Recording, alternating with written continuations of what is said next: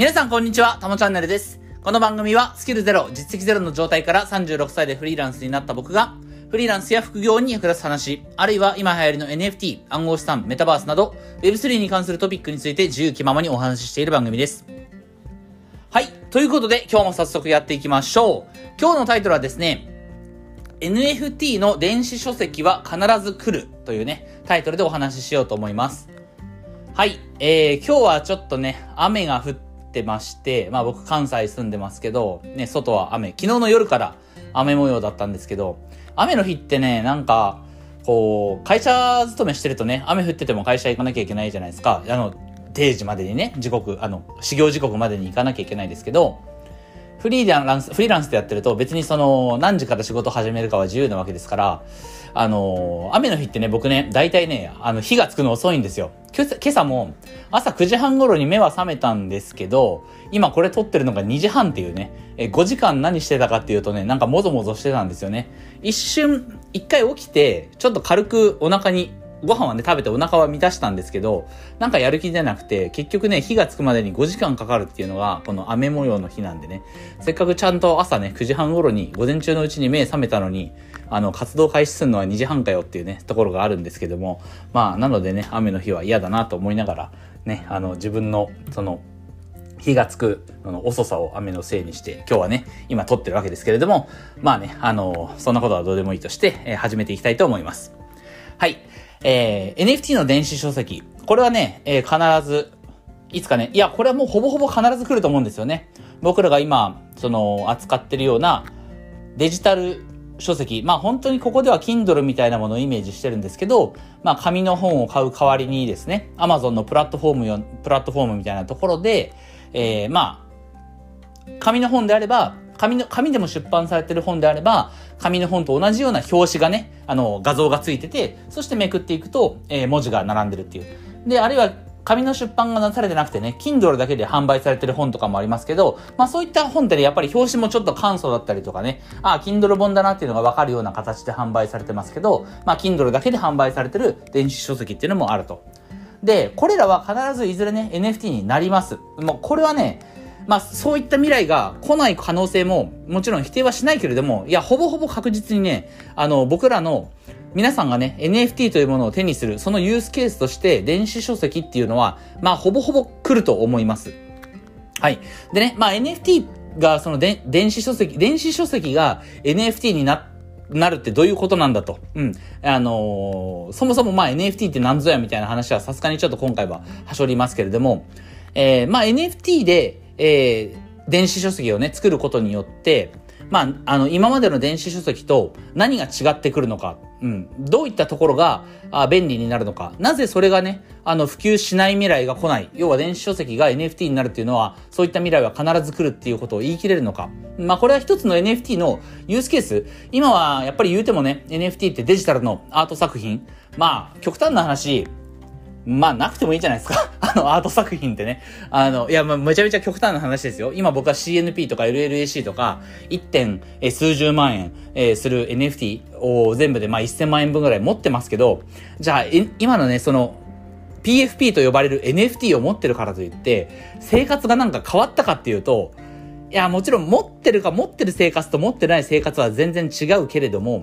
なんかこう、実、実利的にね、実利面で何か NFT 持ってるから便利な生活が遅れてるかって言ったらそんなことないわけですよ。まあ当たり前ですけどね。うん。ただの画像ですからね。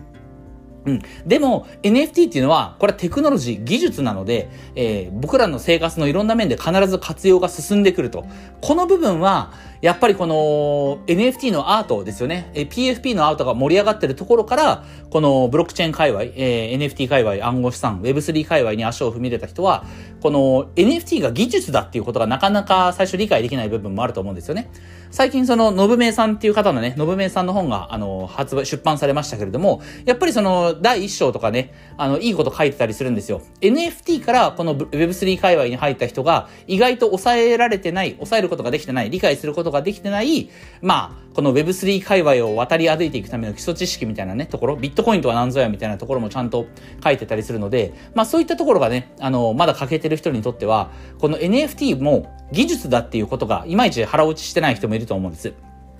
なので今日はね、その NFT のユースケースとして電子書籍っていうものについて、まあ今日僕がね、朝から、えー、布団の中でもぞもぞしながら5時間考えた成果、5時間でこの内容しか考えられてないってことないんですけどね、あの5時間の間にはあの YouTube の動画見てね、遊んでたりもしたんで、まああの朝からね、なんとなくぼやっと考えてたことをちょっと喋りたいと思います。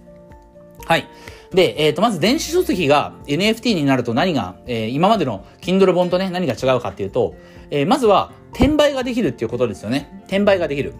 NFT っていうのは、まあこれはね、あのアート作品の NFT を知ってる人はわかると思いますけども、えー、例えばオープンシーというね、NFT の売買をするマーケットプレイスで自分が NFT を買いましたと。うん、その買った NFT は、えー、今度また別の価格をつけて、えー、誰かに売るっていうことができるんですよね。もちろん自分が最初に買った時点で、オープンシーで NFT 買った時点で、えー、それはすでにね、他の誰かから自分はあの、転売という行為を経て、自分が NFT を譲り受けてることになるわけですけれども、また今度それを誰かに、えまた他の人に売ることだってできるわけですよ。ね。えー、NFT っていうのは、えー、転売をすることが可能な、まあそもそもまず NFT には、あの、は、デジタルデータを所有することができるので、その自分が所有してるデータを他者に転売するっていうことが可能になります。うん。で、これって何、これで何が起こるかっていうと、電子書籍の中古販売ができるっていうことなんですよね。まあ、あの、中古っていうね、中古の子って古いっていう字がついてますけど、まあ、電子データなんで、決してね、古くはない。あの、劣化することはないんだけれども、まあ、言うなれば、中古販売、えー、中古市場みたいなものが、電子書籍においても成り立つっていうことが、えー、で、あの、言えます。うん。えー、Kindle 本だったらば、これは自分が、その、えー、特定の書籍を、えー、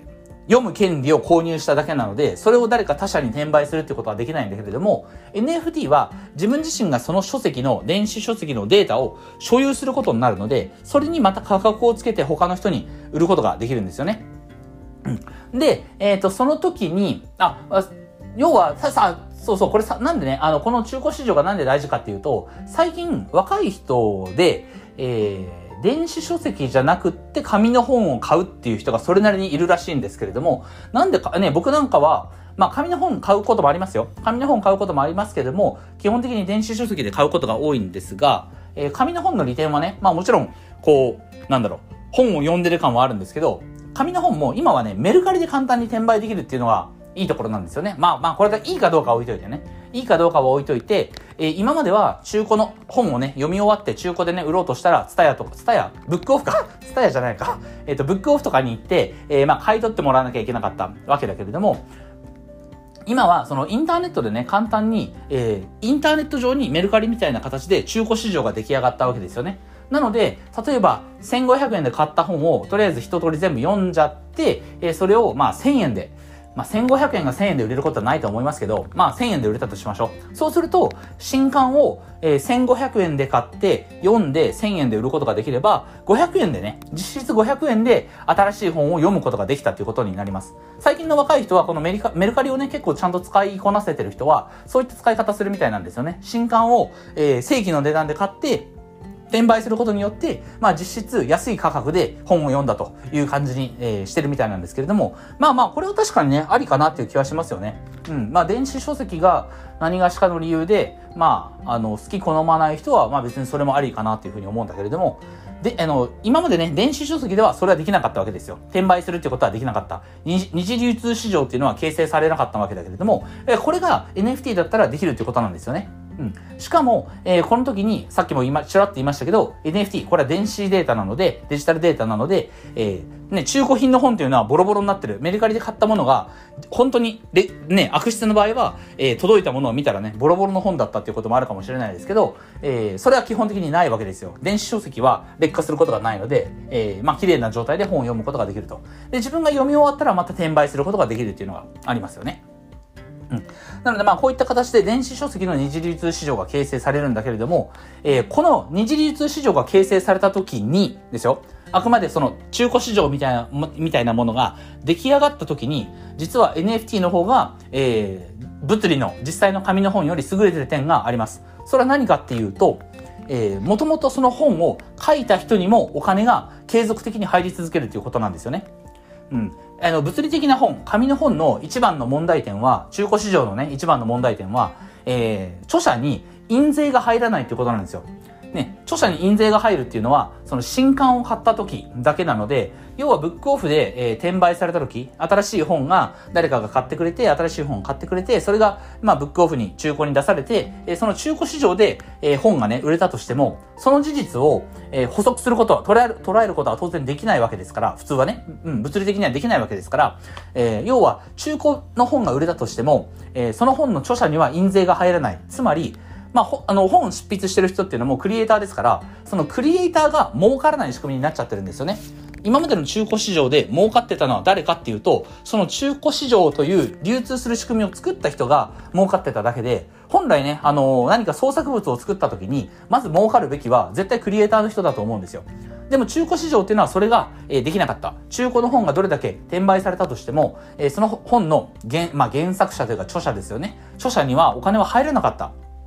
わけですけれども、NFT を活用することによって、えこれができます。できるようになります。中古市場で NFT の電子書籍が、えー、2次転売、3次転売、4次転売と、えー、転売されるたびに、まあ、その何パーセント入るかは、これは設定によりますけれども、えー、一定の手数料がずっと、えー、著者、まあ一番最初にその NFT をリリースした人にずっとお金が入り続けるっていう仕組みがあります。できます。うん。なので、これはね、もちろん印税とは違うかもしれないけども、まあ NFT の電子書籍の転売手数料ですよね。えそういった形でクリエイターがちゃんと稼ぎ続ける仕組みができると。これは明確にえー、まあ、電子書籍で二次流通市場、電子書籍の、えー、中古市場を作ることの非常に大きな意義なんじゃないかなっていうふうに僕は感じますね。うん。やっぱりあのー、今のその、コンテンツビジネスだったりとかエンタメの世界って、クリエイターの人がね、すごくこう、まあ、巨大な、まあ、会社とかで企業とかですけど、そその、巨大な、あ中央権力、中央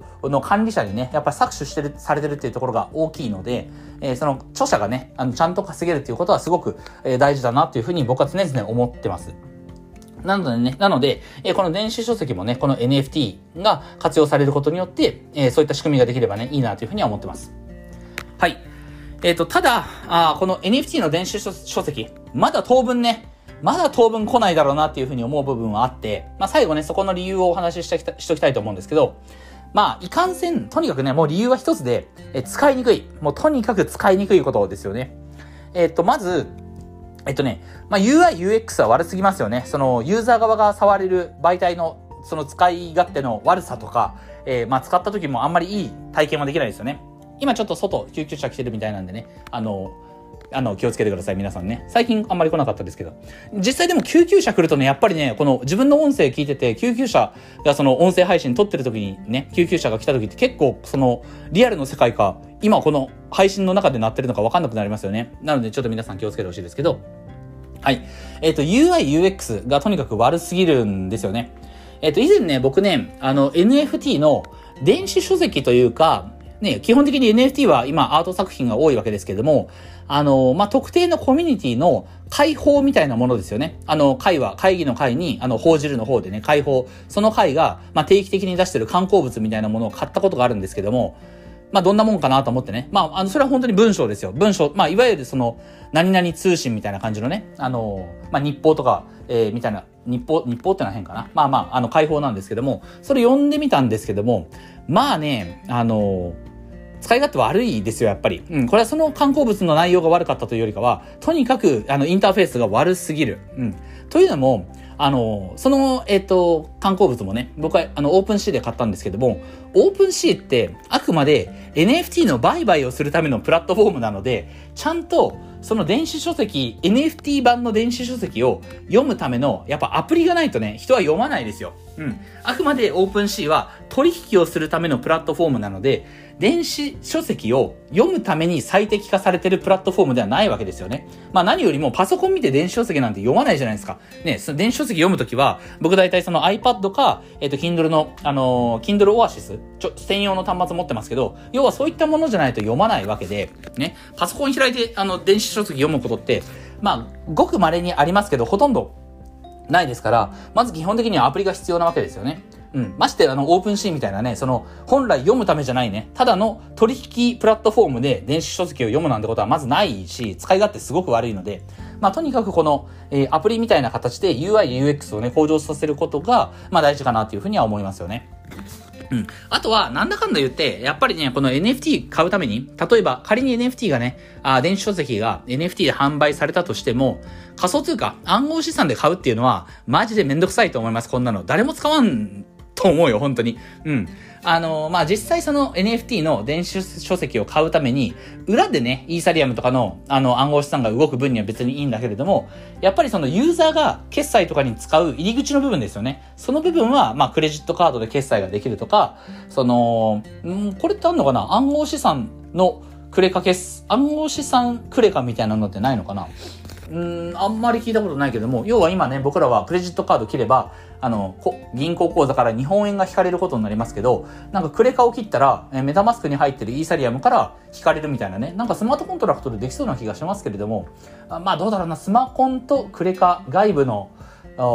連携がなかなか難しいところもあるかもしれないので、まあちょっとわかんないですけど、まあとにかく裏でね、仮想通貨暗号資産で、えー、支払いをする分にはいいけれども、その入り口の部分はクレジットカードみたいな、もっと簡単にね、決済ができるっていう形にならないと、まあ、あの、使い勝手は結局悪いだろうなと。仮にね、アプリができたとしても、その、アプリを使って、その読むことは簡単にできたとしても、その本を買うのにめちゃめちゃね、手間がかかるっていうことになったら、まあなかなか普及はしてこないんだろうなっていうふうには思います。はい。ということでね、今日はね、土曜日なので、まあ、皆さんの役に立つ話というかね、NFT で何ができるんだっていうね、まあ、雑談的なことをちょっとお話しさせていただきました。まあ、あのー、別に書籍、電子書籍に限らずね、こういうふうに常々 NFT のユースケース、どんな場面に使われるかっていうことは、今 NFT を触ってる人は考えてみた方がいいんじゃないかなというふうに思います。いや、正直ね、この、要は電子書籍の二次転売、えー、中古市場を形成するようなプロ、プラットフォームを今から作れる人は結構ね、か要は儲かると思いますよ。うん。要は Amazon みたいな一大プラットフォームの、まあ、NFT 版を作ることになるわけですから、それが作れたら、まあ、うん、今から10年後にはね、超大金持ちになってる可能性は全然あると思うんですけど、僕はね、いかんせん、その、エンジニアではないので、テクノロジーの部分がわかんないので、で、自分でその、なんかこう、プロトタイプみたいなものを作ることもできないし、何もできないですから、うん、なんかね、この、電子書籍、の NFT 版のね、電子書籍の二次転売プラットフォームを作れたら、なんか大金持ちになれそうだなとか思いますけれども、まあ自分はね、それができないので、まあ、あの、こうやって誰かがね、作ってくれたらそこに乗っかるかなみたいな感じなんですけど、うん。まあね、あのー、でもでき、できるのかな？そう、最近ね、あの、これほんと最後雑談なんですけど、やっぱり、そのプログラミングとか、エンジニア的なね、教養とか、あるいはその本当に、あの、ちゃんとエンジニアとしてのスキルを身につけて、自分で何か物を作れるようになるっていう必要性を最近ちょっと感じてまして、うん。まあ今ね、NFT 専門ウェブライターやってますけれども、特にその、 Discord でね、の、 Discord で、 Discord で何かこう、まあ、ミントサイト作って Discord に貼ってね、あの、僕らは普通 NFT をミントしてるわけですけれども、そういったものをやっぱ裏で作ってるエンジニア、エンジニアの方々がいるわけですから、やっぱそういったことができるかできないかって、結構ね、この NFT、Web3、ブロックチェーン界隈でね、生きていくには、うん、だいぶ大きな差になってくるなと。何もその技術的なことがわからないまま、うん、このままずっと過ごしてっていいものかなっていうふうに最近ちょっとね、思う部分があります。うん、まあ、かといってね、なんかこう、今から自分がね、エンジニアになるっていう未来はあんまり、えー、思い描くことはそんなにできないですけれども、まあ、とは言ってもね、そのスキルがあれば、何か自分がね、えー、プラットフォーム作れる多少、いくばくかの技量があれば、今こうやって思いついたようなね、あの NFT 書籍の中古市場みたいなことも、なんか、プロトタイプを自分で作ったりすることもできるわけで、できるかもしれないわけですから、まあこれは本当に今、素人考えで言ってますけれども、なのでね、まあちょっとこう、技術的な部分の専門的な知識、技術もね、うん、なんか身につけた方がいいのかなっていうふうに、ちょっと思ってたりはします。はい、えー、ということでね、今日はこんなところでね、終わりたいかなと思います。えっ、ー、と、音声以外にも Twitter やノートでも役に立つ情報を発信してますので、ぜひフォローよろしくお願いします。ではまた次回の放送でお会いしましょう。タモでした。